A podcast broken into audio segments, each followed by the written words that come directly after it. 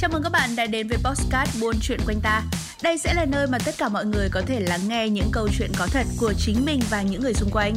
Cho dù đó là một câu chuyện về kết thúc có hậu hay là chìm trong đau khổ, là thành công hay thất bại, là một câu chuyện nghiêm túc hay một chuyện phiếm chỉ để kể cho vui, chúng tôi luôn sẵn sàng lắng nghe những tâm tư của các bạn.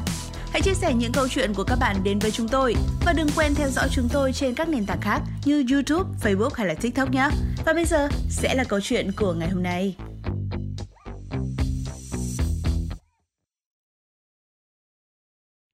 Tôi không thể chấp nhận lời cầu hôn của bạn gái chỉ vì... Xin chào, tôi tên là Johnny đến từ Mỹ và năm nay tôi 25 tuổi. Tôi đang gặp phải một chuyện khiến tôi rất bối rối và khó xử. Hiện tại thì tôi đang sinh sống tại Úc. Có thể các bạn đã biết, nước Australia nổi tiếng với những chú chuột túi và nhà hát Sydney. Nhưng còn nhiều điều thú vị hơn về nước Úc mà không phải ai cũng biết. Chẳng hạn như hồ nước Hillier ở đây có màu hường rất đẹp và con gái nơi đây cũng vô cùng ngọt ngào như màu hồng của nước hồ Hillier vậy. Chính vì sức hút khó cưỡng đó mà tôi đã phải lòng một bạn nữ cùng lớp tên là Rose khi còn học đại học. Hồi đó thì mỗi khi cô ấy cười là tim tôi lại như đánh rơi vài nhịp.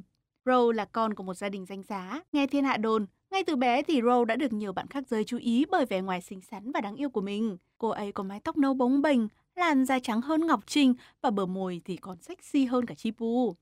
Không những thế thì Rose còn hát rất hay và biết chơi nhiều nhạc cụ như là guitar, piano và violon. Ngày còn học cấp 3 thì cô ấy là một hoa khôi của trường. Vẻ đẹp cùng sự dịu dàng của Rose thì khiến tôi ngáy đêm nhớ mong về cô ấy. Ngay từ lần đầu gặp mặt thì tôi biết mình đã lỡ yêu Rose mất rồi. Thế nên để gây ấn tượng với Rose, tôi đã chủ động làm quen và giới thiệu mình là người Úc chính hiệu.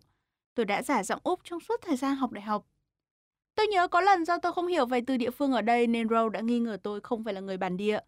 Nhưng mà may mắn thay thì cuối cùng tôi cũng làm cho cô ấy loại bỏ được nghi ngờ. Rose và tôi ngày một trở nên thân thiết. Chúng tôi cùng nhau học bài và cùng nhau tham gia những hoạt động ngoại khóa tại trường. Tôi nhớ thì có lần chúng tôi đã cùng tham gia một cuộc thi chạy. Thật vui vì tôi và Râu đã về đích sớm nhất và giành chiến thắng. Lúc đến đích do chân tôi vấp phải hòn đá nên cả tôi và Râu ngã nhoai xuống đất. Râu đã chạm môi cô ấy vào má tôi do cú ngã ấy. Râu thì ngượng ngùng, còn tôi thì lại vô cùng thích thú về điều này. Cả mấy ngày sau đó, tôi còn không rửa mặt để lưu dấu môi của cô ấy trên má mình nữa. Một ngày nọ, Râu được một hot boy đẹp trai trong trường tỏ tình và cô ấy đã đồng ý. Cô ấy đã kể đủ chuyện về gã kia cho tôi mà không hề biết rằng tôi yêu thầm cô ấy rất lâu rồi. Gã người yêu của Row, Peter, là đội trưởng đội bóng rổ của trường. Có rất nhiều cô gái muốn dụng chứng về hắn, nên Row yêu Peter, tôi cũng không lấy làm lạ. Từ đó trở đi thì mỗi lần tôi và Row đi đâu cũng lại có mặt của gã kia. Tôi cảm thấy rất khó chịu khi phải làm bóng đèn trong những lần như thế. Rồi một ngày Row chạy đến nhà tôi, đứng trước cửa khóc và nói Johnny ơi, mình mới chia tay với bạn trai rồi. Thì nghe thấy thế, dù trong lòng tôi cảm thấy vô cùng hạnh phúc, nhưng mà tôi cũng phải cố kìm nén nó, giữ bình tĩnh và ôm lấy Râu. Tôi nói, không sao đâu, có tớ ở đây rồi, tớ sẽ luôn bên cạnh cậu mà. Từ lần đó trở đi thì tôi luôn tự nhủ rằng sẽ không bao giờ để mình tuột mất cơ hội làm bạn trai của Rose. Tôi luôn cố gắng hết sức chăm sóc và bảo vệ cô ấy một cách tốt nhất.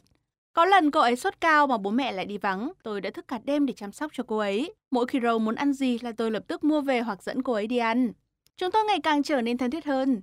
Bạn bè của chúng tôi còn cho rằng giữa chúng tôi là một cặp vì đi đâu cũng như hình với bóng. Thực ra thì giữa chúng tôi chưa có mối quan hệ gì ngoài bạn bè.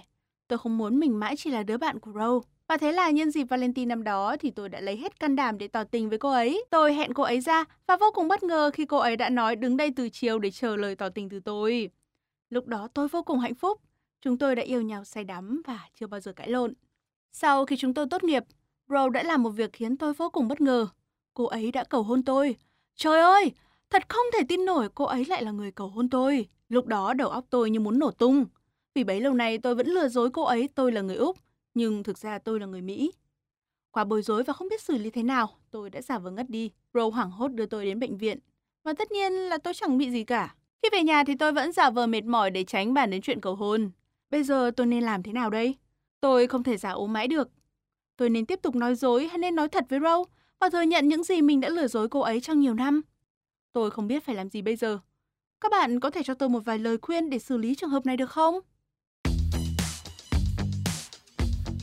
Cảm ơn các bạn đã đến với Postcard Buôn Chuyện Quanh Ta.